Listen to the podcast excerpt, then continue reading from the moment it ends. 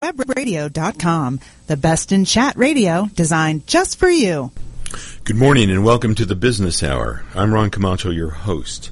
And today the business at hand is the business of the planned environment and the built environment, about horticultural environments, because for thousands of years, uh, dating back to the uh, gardens of Babylon and the parks that were created uh, more recently in cities throughout the United States by Frederick Law Olmsted, landscaping has been an art, and it's been an art for all these centuries, but in more recent decades it's become more of a science. And going back to the ancient Persians, the Egyptians, the European monarchs, and up through today with modern developers, they have all contributed to the field of landscape architecture as a modern combined discipline of art and science. And that art and that science supports the creation of not just aesthetic environments, but environments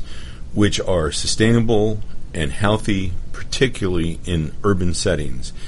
Uh, those healthy, sustainable landscaped environments are the subject of today's business, and I'm very pleased to have as my guest, Mario Cambardella of Urban Environments and also Urban Agricultural uh, Inc. And so, welcome to the Business Hour, Mario. A pleasure to be here. Thank you, Ron.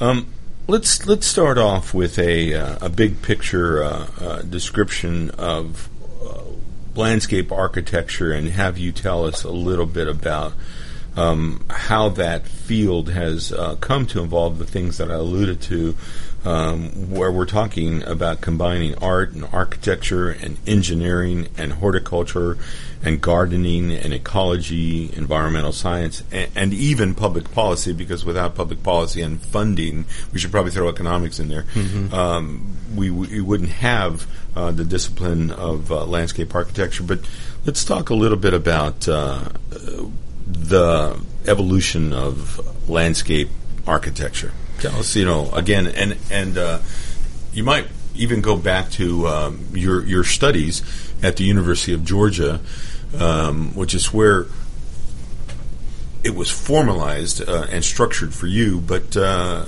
you must have taken courses uh, related to each of those areas. Is that would that be correct? Absolutely. Um, first time I ever heard of the built environment was at the University of Georgia, Professor Bill Mann, in the course History of the Built Environment. Um, before that, I, you, you, know what it is, and you recognize it. I, I always recognized at an early age that I loved places that allowed me to walk up a trail, hiking, parks, the beach, um, uh, beautiful city centers, their plazas but I didn't understand that there was an art and science to all those things, and the amount of effort and study and research and creativity that went into making those places as great as they are. Um, there was a whole discipline behind that, and that discipline is landscape architecture. The um, the, the combination of all those different uh, fields that we talked about, and, and again, I'm I'm going to repeat that uh, uh, we're talking about art and architecture, engineering, horticulture, gardening, ecology, environmental science, and, and, and public policy and, and economics. Um, are what go uh, into um, the quote unquote built environment. And uh, that's a term that, that I had learned many years ago, and, and obviously you had focused on it I- initially in uh, actual coursework. But it's something that a lot of people don't give a lot of thought to. And, and you talked about how you know you always enjoyed a, a nice park and and and and walking a trail uh, that in some cases was part of a, a, a planned and designed a park like setting. And and one of the sub themes today will will be to help listeners think about the built environment. If, if, if only one or two people come away from today's program and views the world in a different way, mm-hmm. particularly public settings and particularly those areas which have gardens or landscaped uh, elements to that, that public space, you know, our work will have been done because I too had a couple of professors in school um, under the guise of uh, environmental design that helped me um, see elements that had been designed and constructed to be a part of a planned environment, a built environment, a built world, uh, and, and and you used the word places. You know, I always liked places that I could go Mm-hmm. and, and, and, and experience um, these environments. Uh, thinking about places and spaces and the role that the uh, landscape architect uh, plays, that that's that's one of the sub themes uh, for today's program you know, we have relied on commercial developers and, and home builders uh, to incorporate this into their projects. Uh, and more recently, we have thought about those environments in terms of being healthier um, or viable, um, sustainable. Uh, and we've come to realize that they're also more marketable. Um, I believe you and I were both at a, uh, a dinner uh, last year uh, where Ed McMahon of the Urban Land Institute uh, talked about the value, uh, for example, of green space and how rather than just have a, uh, a golf course, and there's nothing against golf courses.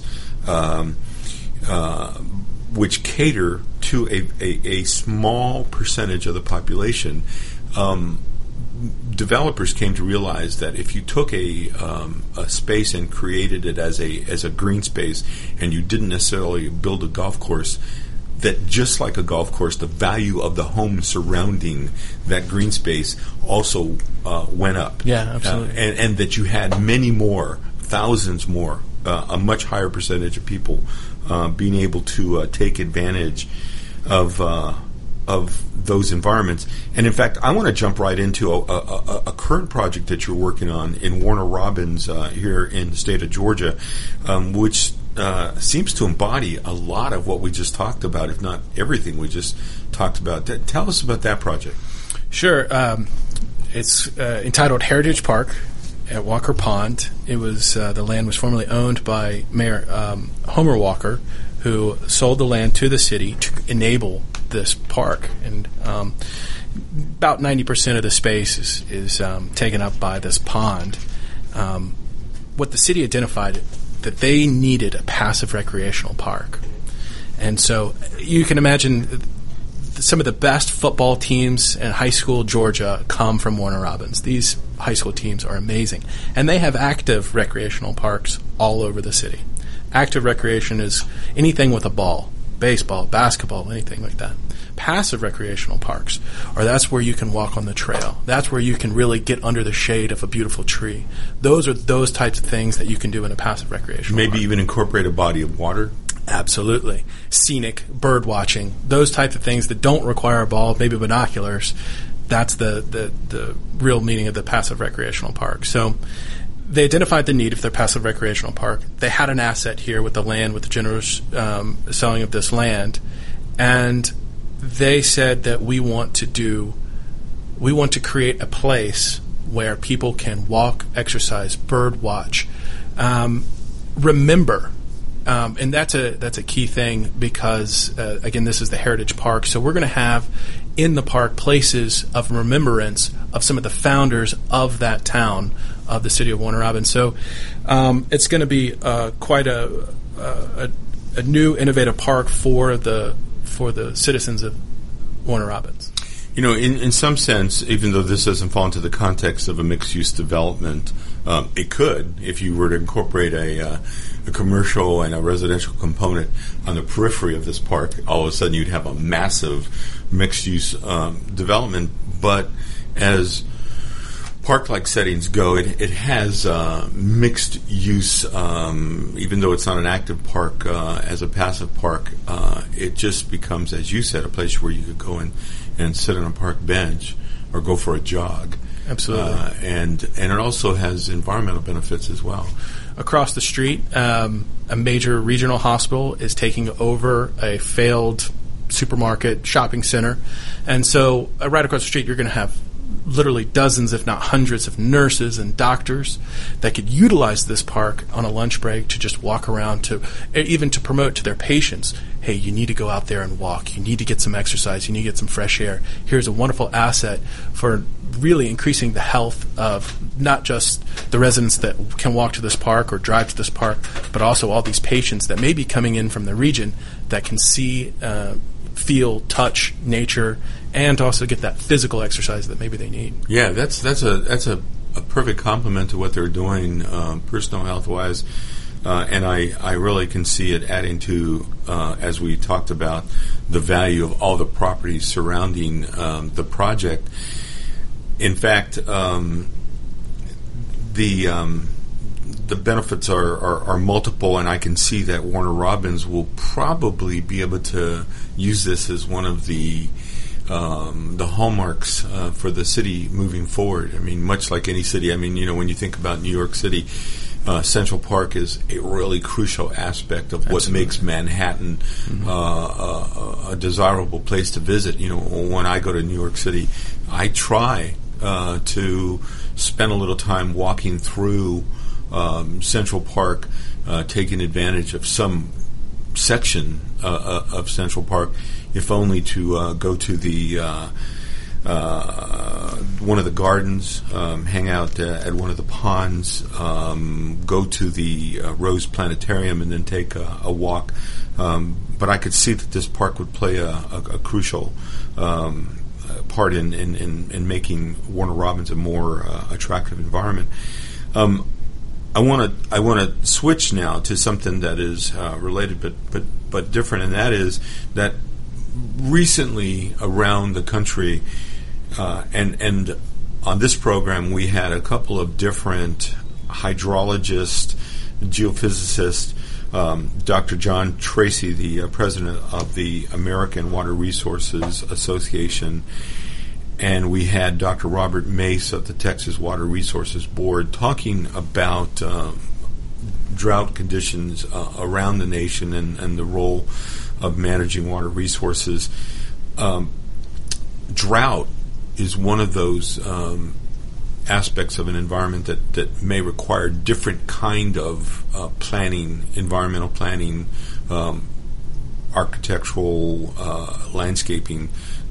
Tell us a little bit about does this property incorporate um, horticulture, for example, uh, that is maybe a little more drought tolerant?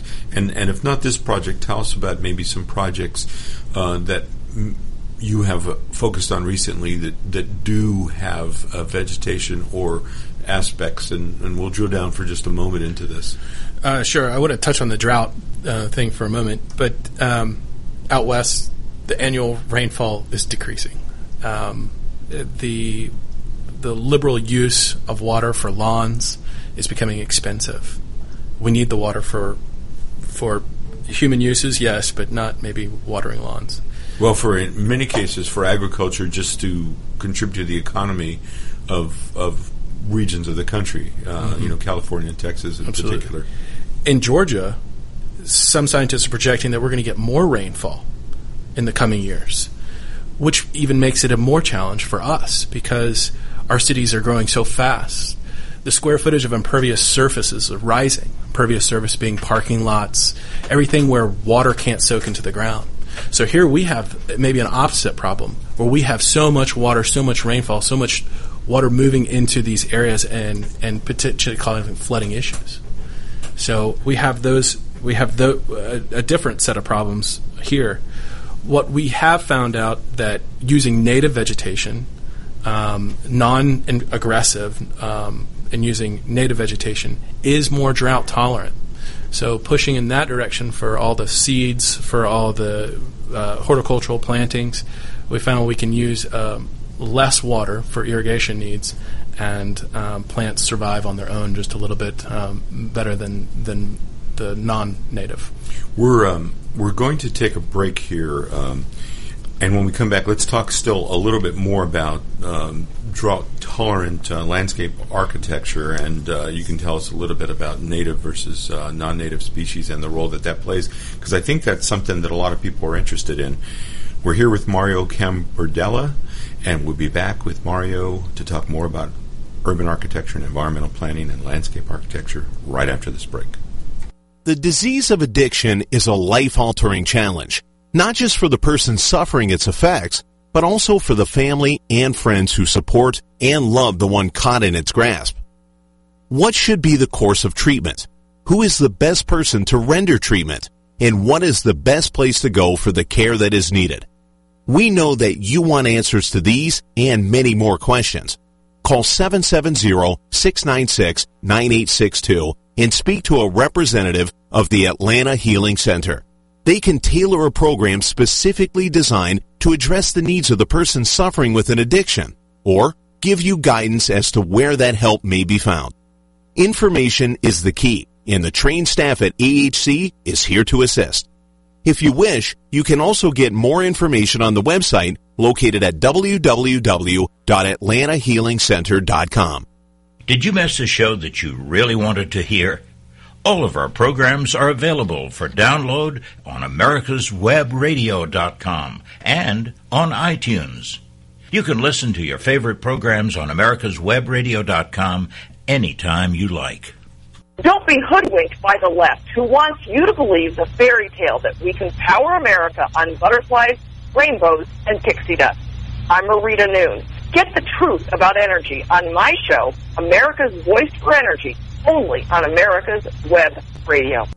The United States Justice Foundation since 1979 has been dedicated to instructing, informing, and educating the public on legal issues confronting America. That means you and me.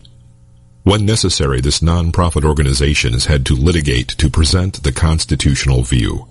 Since 1980, USJF has submitted testimony to the U.S. Senate on all but one U.S. Supreme Court nominee. Learn more about USJF by visiting their website at www.usjf.net. Support this nonprofit as it defends our rights, our liberty, and our Constitution. This is America's Webradio.com, the best in chat radio designed just for you. Welcome back to the Business Hour. We're here with Mario Cambardella, who is a professional landscape architect, a member of the Association or the American Society of Landscape Architects, and who is also an urban architectural environmental uh, planner. Uh, as well as a landscape architect and a uh, urban agriculturalist, and we'll get into some of those areas in just a bit. But before the break, we were talking about designing environments, uh, particularly in drought-stricken regions, and, and, Mario pointed out that, that here in the southeast, we we have a different uh, problem um, than uh, in the West. Um, uh, Texas, I might point out, has actually both a, a problem with drought uh, in, more northern regions, except where the aquifers are are, are uh, better replenished, and uh, and then flooding, which everyone is aware of, you know, in and around the, the southern parts of, of Texas. And so they actually have to accommodate um, both conditions, and in some cases, I, I, I believe that's done through um, water retention techniques, reservoirs, um, and uh, that's one of the things that, that you had mentioned before today's program to me of, of ways of uh, accommodating uh, water retention mm-hmm. Uh, other than just a quote unquote reservoir. But before we talk about that, let's let's just touch again on this notion of native species versus non-native species, and of course there are people who are very adamant about uh, why uh, we should focus strictly on native species and how that is healthier uh, for an environment and uh, uh, how non-native species uh, are less healthy for the environment. Um, but um, you and I both know that it's taken millions of years for uh, the movement of uh, seeds through the air and uh, non-native species invasive, invading environments uh, and perfectly coexisting. So I, I, I, I, I ask you, um, can non-native species and native species peacefully coexist? Absolutely. In the context of a residential, say a residential landscape design, um, you know, I try to promote maybe one or two specimen non-natives. It's to give um, sort of a sense of interest.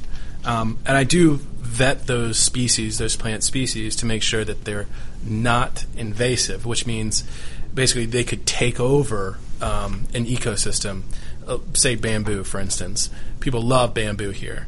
Um, well, I shouldn't generalize that way, but um, some of my clients love bamboo and they want me to plant it. And as a responsible professional, I, I have to warn them about the risk of this bamboo not only taking over their yard, but their neighbor's yard. And not only their neighbor's yard, maybe the whole neighborhood. Uh, what that does is it can disrupt or destroy some environments that some of the local plants and animals depend on. So um, there is a sense of responsibility when planting non-natives. Um, however, there is a place for it. Um, it just has to be used wisely. You mentioned bamboo. Uh, recently, um, I, I, I, saw a, um, a setting where um, uh, bamboo was used um, along a walkway and very carefully controlled w- uh, through a combination of uh, concrete and rocks. Uh, and so I guess the key to is that you have to stay on top of it. You have to keep it from from uh, encroaching uh, on the adjacent uh, soil. Mm-hmm. Uh, and, and and and a classic example of a non-native species that's out of control probably would be kudzu. Kudzu, and even another um, really habitat killer is called privet. Privet, yes, which is kind of a uh, an ivy like, uh, or kind of a cross between an ivy and a kudzu, maybe. No, it's more of an upright shrub. It is an upright shrub, and it's found in our Georgia forest all over, um, in many of the backyards. Um, Ligustrum chinensis came from China, and it has really uh, disrupted some of the sensitive ecosystems that we have in many of our backyards and uh, basically urban forests too. So.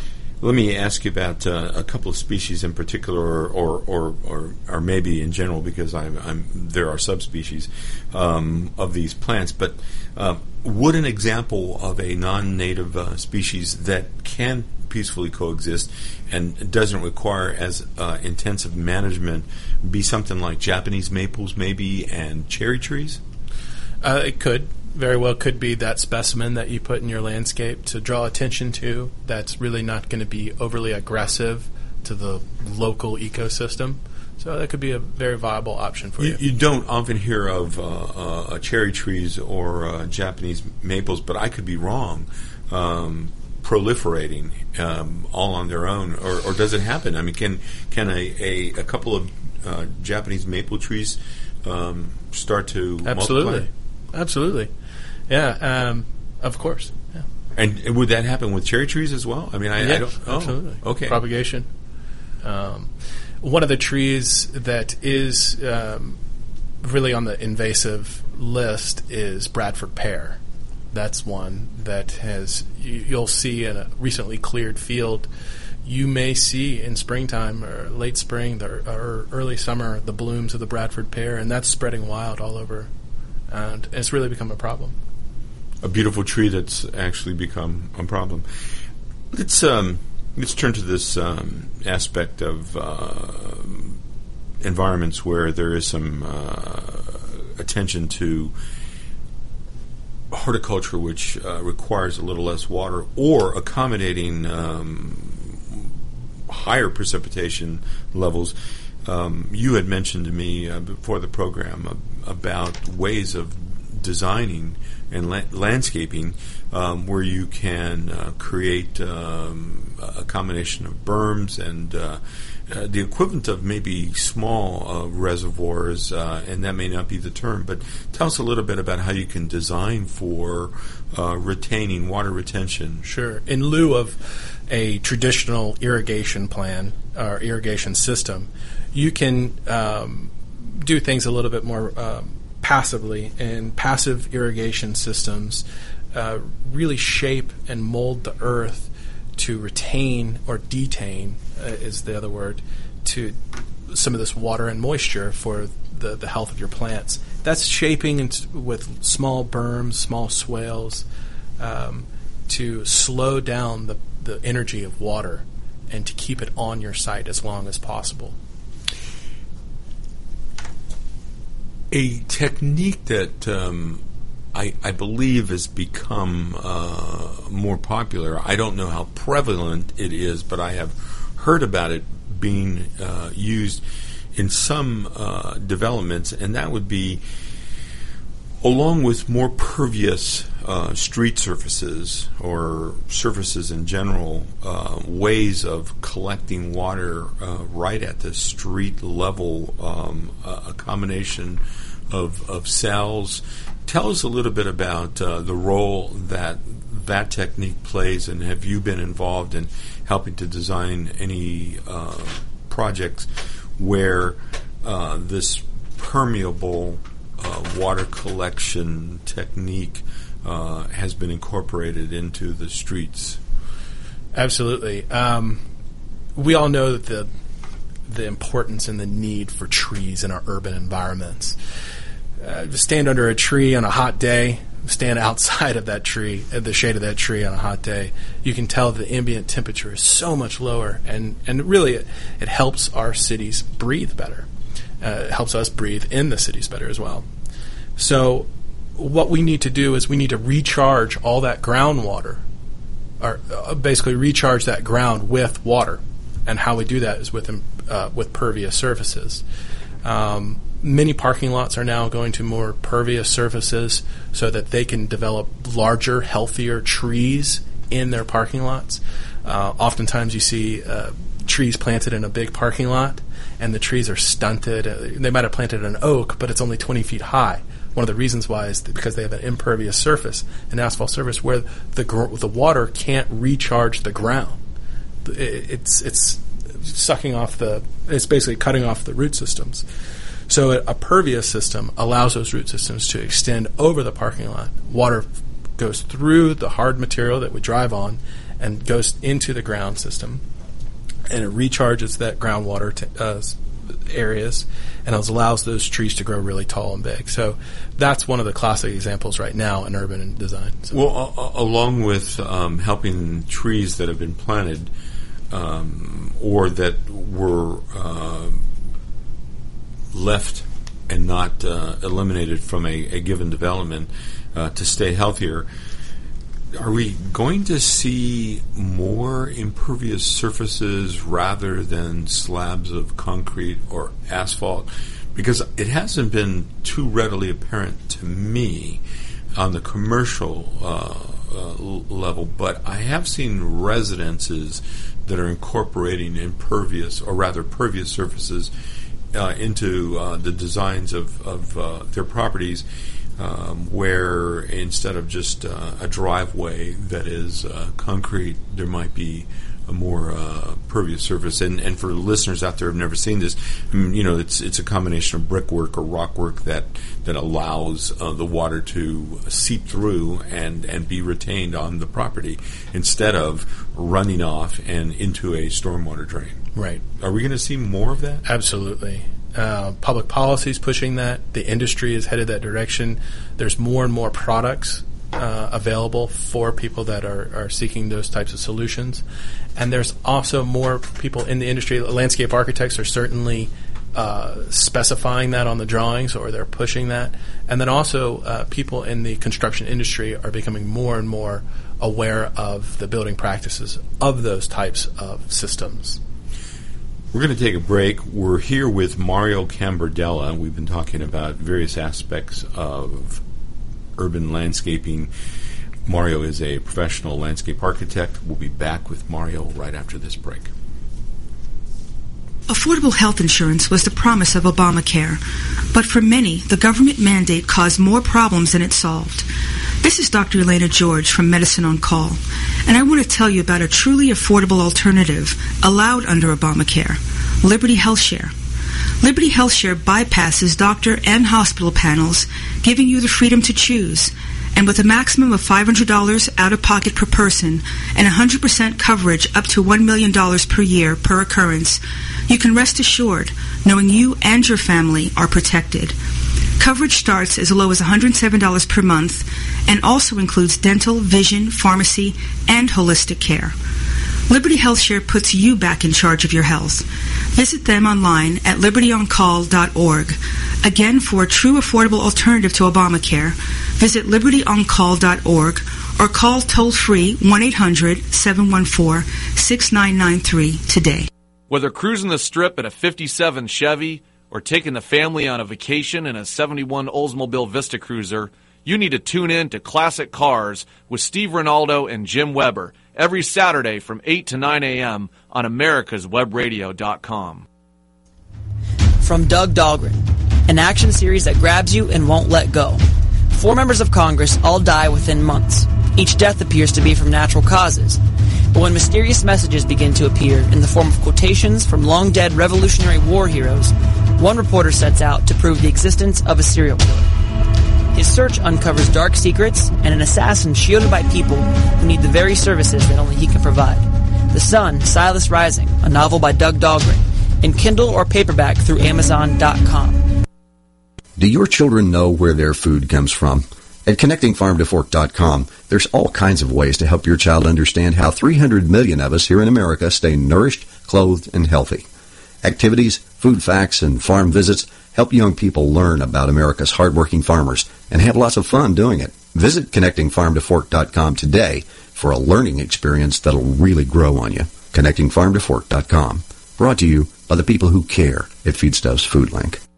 This is America's Webradio.com, the best in chat radio designed just for you. Welcome back to the Business Hour. We're here with Mario Cambardella.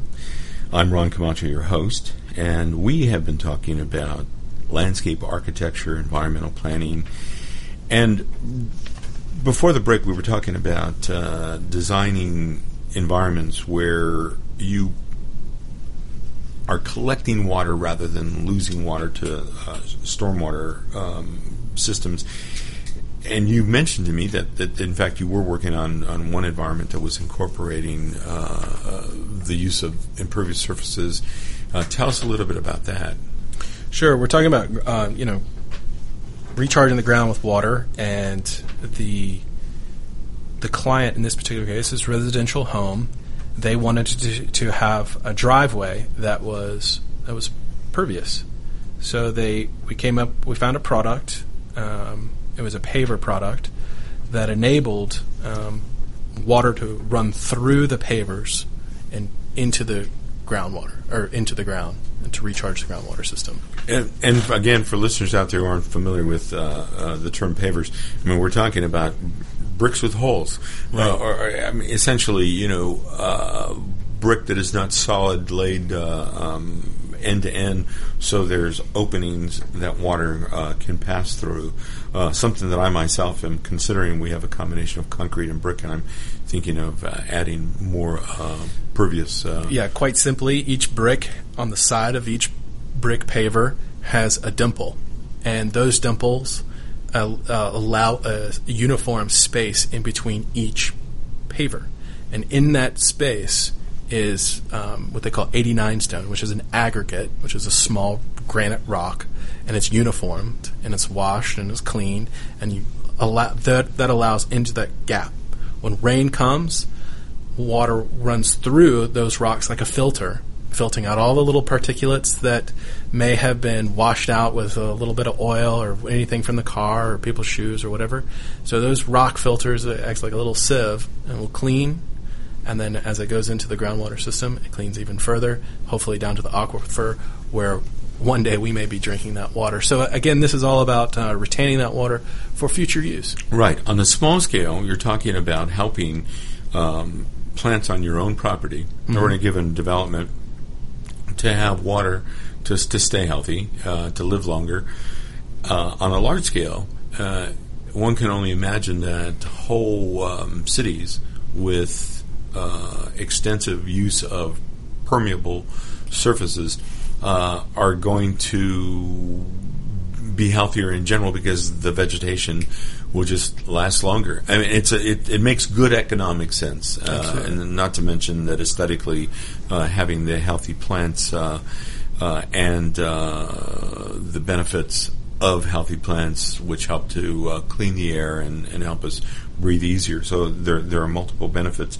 Um, can can properties be easily retrofit to incorporate some of these uh, techniques that you talked about. Uh, you had mentioned uh, before the program xeriscaping and uh, and the use of cisterns uh, again versus um, conventional water retention ponds. Um, have you been asked to go in and retrofit? properties in this way? Absolutely. On a small residential scale, um, a 55 gallon barrel or a 255 gallon barrel or a 500 gallon barrel. I've done some of those small little cistern projects for a uh, local residential project in Sandy Springs.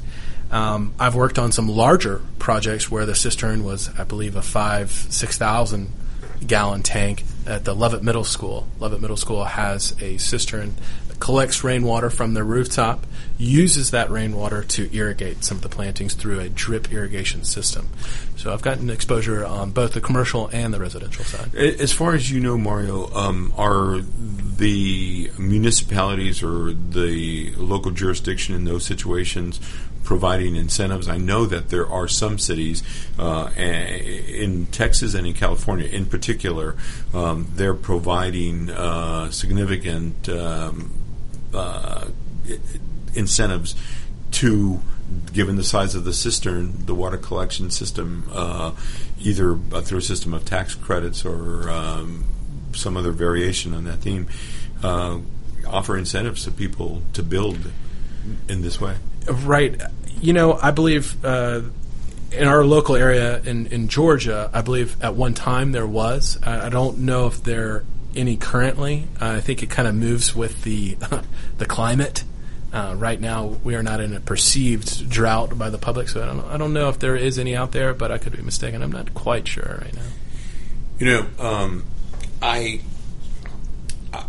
I have been waiting for decades to see more and more, uh, or to see uh, environments which incorporate some of the same techniques. And even though I would not be familiar with all of the techniques that you as a professional are are utilizing in the design of uh, various uh, projects and and, and uh, residential to commercial developments. But are there any examples, in your opinion, of um, projects that do uh, exemplify what might be considered best um, landscape architectural uh, urban agricultural uh, practices? Hmm. I think the uh, short answer yes. Um, to to Blue Heron Park in Sandy Springs is a great example of a passive recreational park that's also a um, stormwater retention and, a, really a preserve for um, a lot of wetland fowl.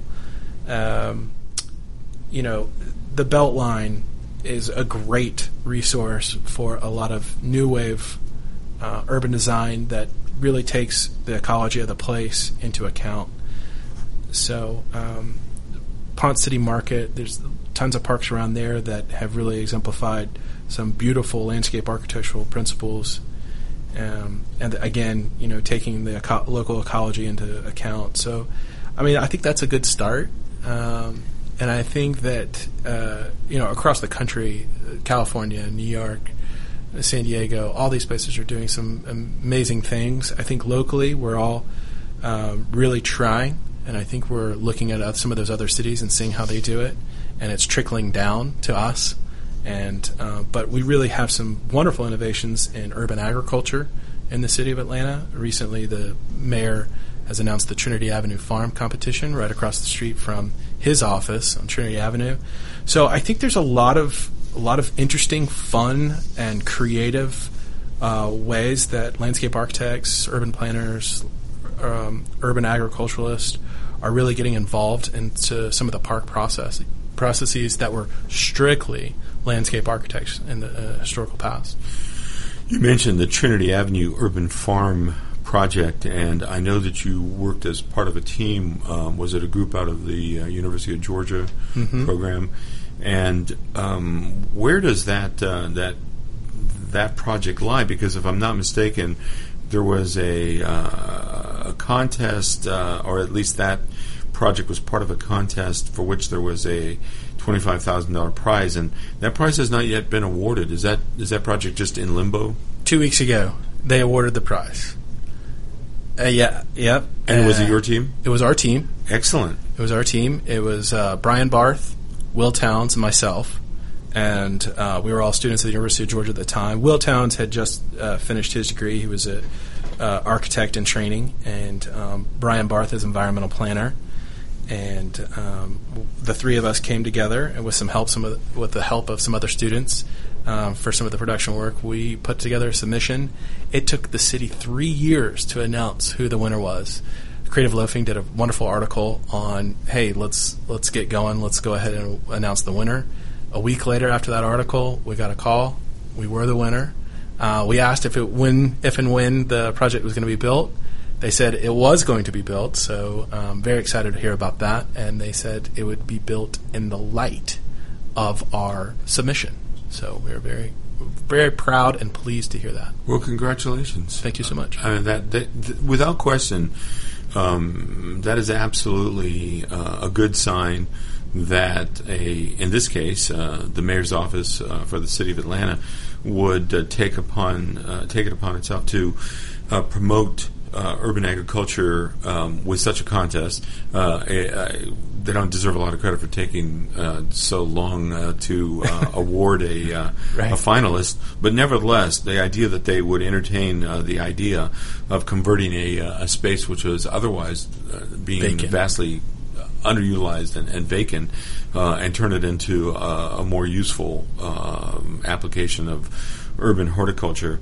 Um, that very term, urban horticulture, which is something that uh, is a part of your uh, professional uh, repertoire. Uh, tell us uh, about what the implications of of urban urban horticulture uh, in applications like the Trinity Avenue Urban Farm project, what that could mean for for cities around the country. Sure. Um, I've always been around landscape for the last 10 years. I've been around landscapes, and I always felt that we could do it a little bit better.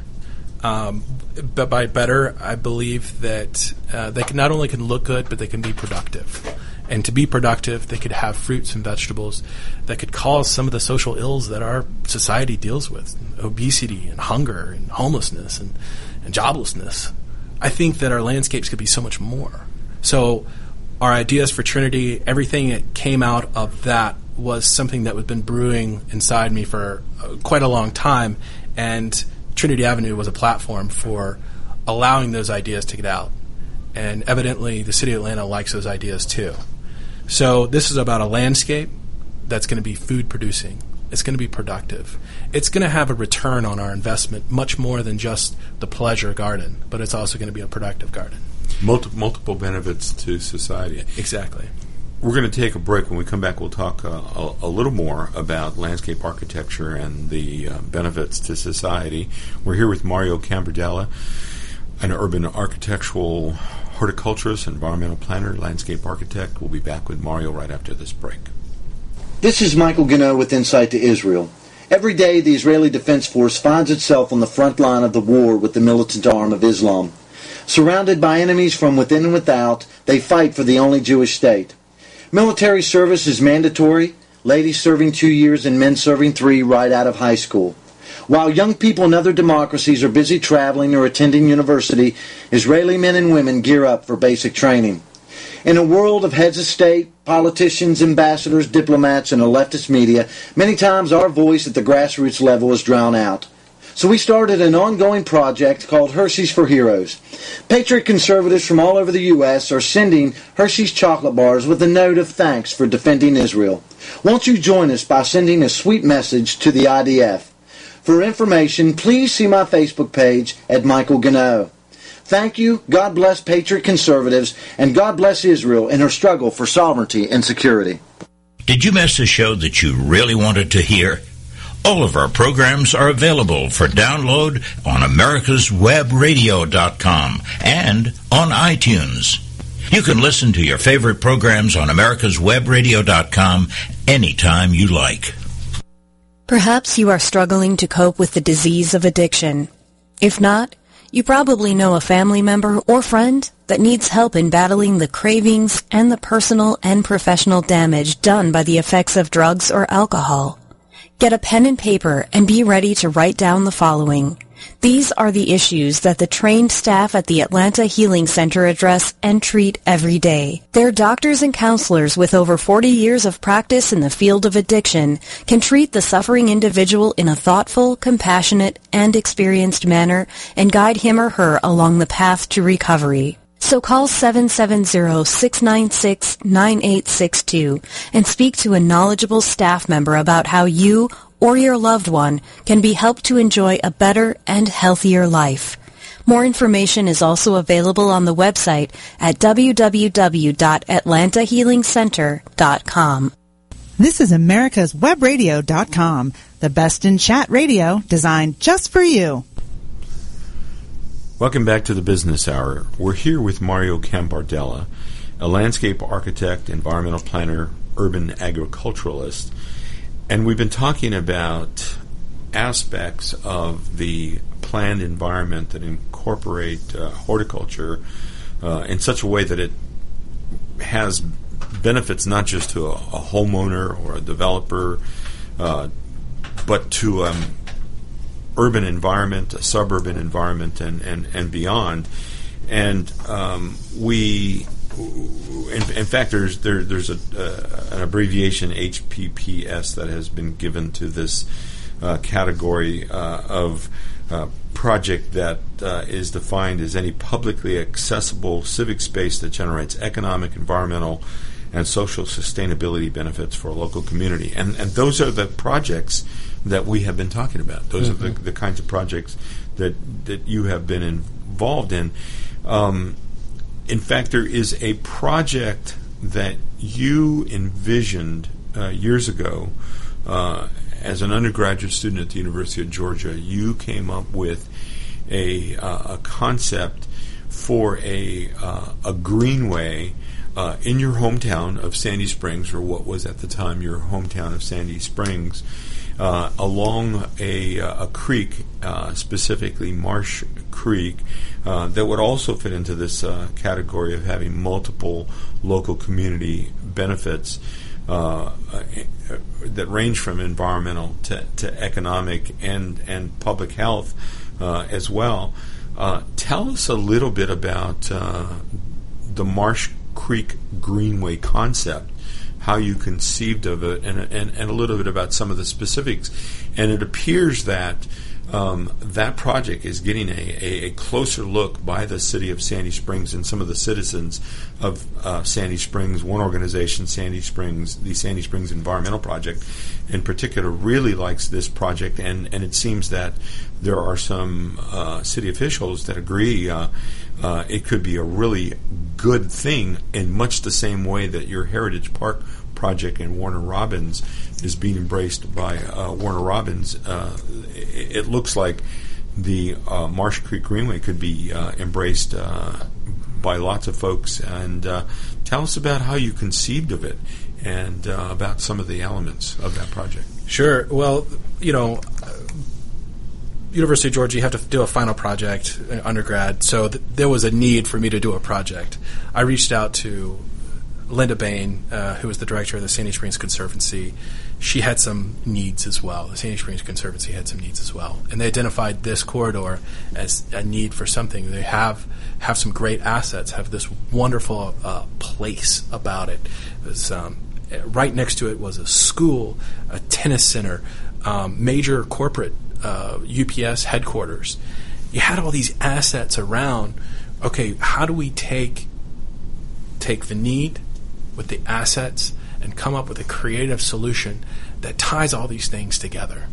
And so, through a process, through the process I learned in the landscape bachelor of landscape architecture, I tried my best to come up with a solution, um, discarding all the liabilities, turning all those liabilities of oh, it's swampy, it's it's uh, overgrown vegetation, turning all those what were perceived as a liability and making that the asset that complemented all the other assets around it.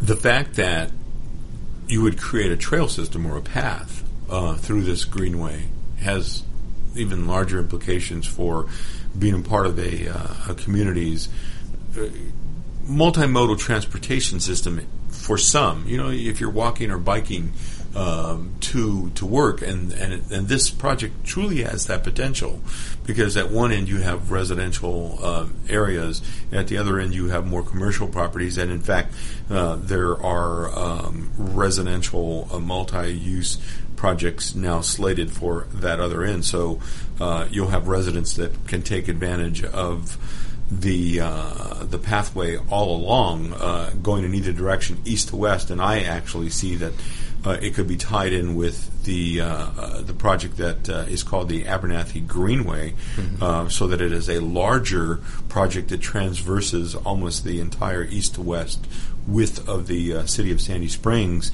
Uh, and I, I do want to give a tip of the hat to Linda Bain and the uh, the Sandy Springs Conservancy for uh, early on recognizing uh, the potential of this project. And I hope that uh, the Conservancy and the Sandy Springs Environmental Project people get together to help promote this uh, uh, within the city. Um, you had uh, mentioned uh, at one point, we had had a conversation before today's program, that the seeds for such a concept may have begun and, and were percolated from your uh, childhood days, uh, just enjoying uh, uh, traipsing through a, a local creek. And was this the specific creek? no, it wasn't the specific creek, but it was a tributary to Chattahoochee or Nancy Creek. So, um, you know, I was a creek kid. I was the one that uh, got yelled at for mudding up his brand new tennis shoes. Um, I was o- I was always found on the creek, and I, I enjoyed the forest. I enjoyed the the big backyard in Sandy Springs. Um, you know, I, that's one thing that you and I share. Uh, I unfortunately didn't have the benefit of a creek. Um, um, it was uh, uh, uh, a, back alley uh, in Los Angeles uh, that. Uh, when on those rare occasions it uh, it would rain and and, uh, and the rain would last uh, for more than a few minutes. Uh, I was out there. I found uh, pools to uh, uh, take. Little model boats that I had, uh, little World War II uh, uh, models of uh, ships that I had, and um, I was in the pools of water uh, and would have loved for it to have been uh, an actual uh, creek because I too have uh, always enjoyed uh, being in the outdoors. And whenever I uh, uh, I camped, uh, particularly during my college years, I, w- I would look at a topo map or uh, you know it was before the days of Google Maps, so I couldn't get good aerials or, uh, or necessarily pull up uh, site maps. Um, but I would I would look uh, at uh, U.S. Geological Survey maps to find bodies of water, little creeks, tributaries off of larger rivers, and, and, and that's those were the places that I would hike to to set up a, an overnight camp Mhm. adjacent to a little creek, a little babbling brook off of a larger uh, uh, flow of water, and uh, and so those those spaces are near and dear to me. And, and with this Marsh Creek project, you're talking about sort of opening up uh, and, and exposing the creek to, to folks that can just meander along the creek. A real amenity, a real aesthetic, uh, environmental amenity uh, to uh, to a community. Uh, and uh, so I hope that that project ha- has real legs. Um, I do want to ask you. You know, I, I, I touched on the fact that you were um, the seeds may have been planted for the Marsh Creek, as you put it, when you were a creek kid. Um, when was the first time that you became aware, and even before you took the course in the quote unquote built environment uh, at the University of Georgia, did you have a consciousness of of the built environment, of the actual designed and built landscape uh, anytime before that? A lot of my residential clients will say, uh, "My place makes me feel like something," um, and and I, I empathize with that because very early on, when I would go to um, a, a resort in Phoenix, Arizona, or, or uh, hiking in New Mexico, I, those places gave me a feeling, and so I was very sensitive to to that feeling, and I wanted I wanted to be a part of that. I wanted to, and also the little engineering side of me is like I wanted to know how things worked. So how did that pool work? How did that how did the trail system actually function? So um, the master planning of all that all that it was all very fascinating to me, and so um, the the discipline of landscape architecture gave me a lot of insight into not only what gives you those feelings, but then how do you give others those feelings or a directed feeling. When did you decide that uh, landscape architecture could be a, a path that you could pursue and become a professional in? Oh, absolutely. No, when when was it? Oh, when? Yeah, when was it that that that, that those was that uh, in high school? Were you no. a freshman? Were you a sophomore? sophomore in college.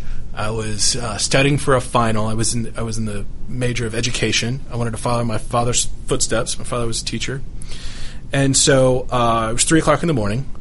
I was taking a Coke break, uh, drinking drinking Coke, and I see one of my old classmates from high school, and he's out there taking a break too, right outside the building at the University of Georgia. And what are you working on? Oh, uh, you know, he told me I told him I'm studying for a test that I didn't want to take, and he told me with great excitement that he's building a model of a golf course.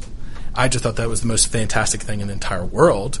So I decided right then and there that I was going to do landscape architecture, that designing a golf course sound like the most fun thing in the world. Never designed a golf course, but it introduced me to the world of landscape architecture and the excitement that it, that it brought with it. Well, I'm I'm, I'm personally glad that uh, you did decide uh, to pursue a, a, career in landscape architecture. Uh, uh if you want to get in touch with Mario, you can go to uh, www.urbanag.com. Uh, is that correct? Urban Ag Inc. UrbanAgInc.com. www.urbanaginc.com. Um, We've been here with Mario Cambardella, a professional landscape architect. architect. Uh, Mario, I want to thank you for coming on the program. Absolutely. My pleasure. You've been listening to the Business Hour here at America's Web Radio. We're on Fridays from 10 to 11 a.m. Have a great weekend. We'll see you on the radio next week. This is America's Webradio.com, the best in chat radio designed just for you.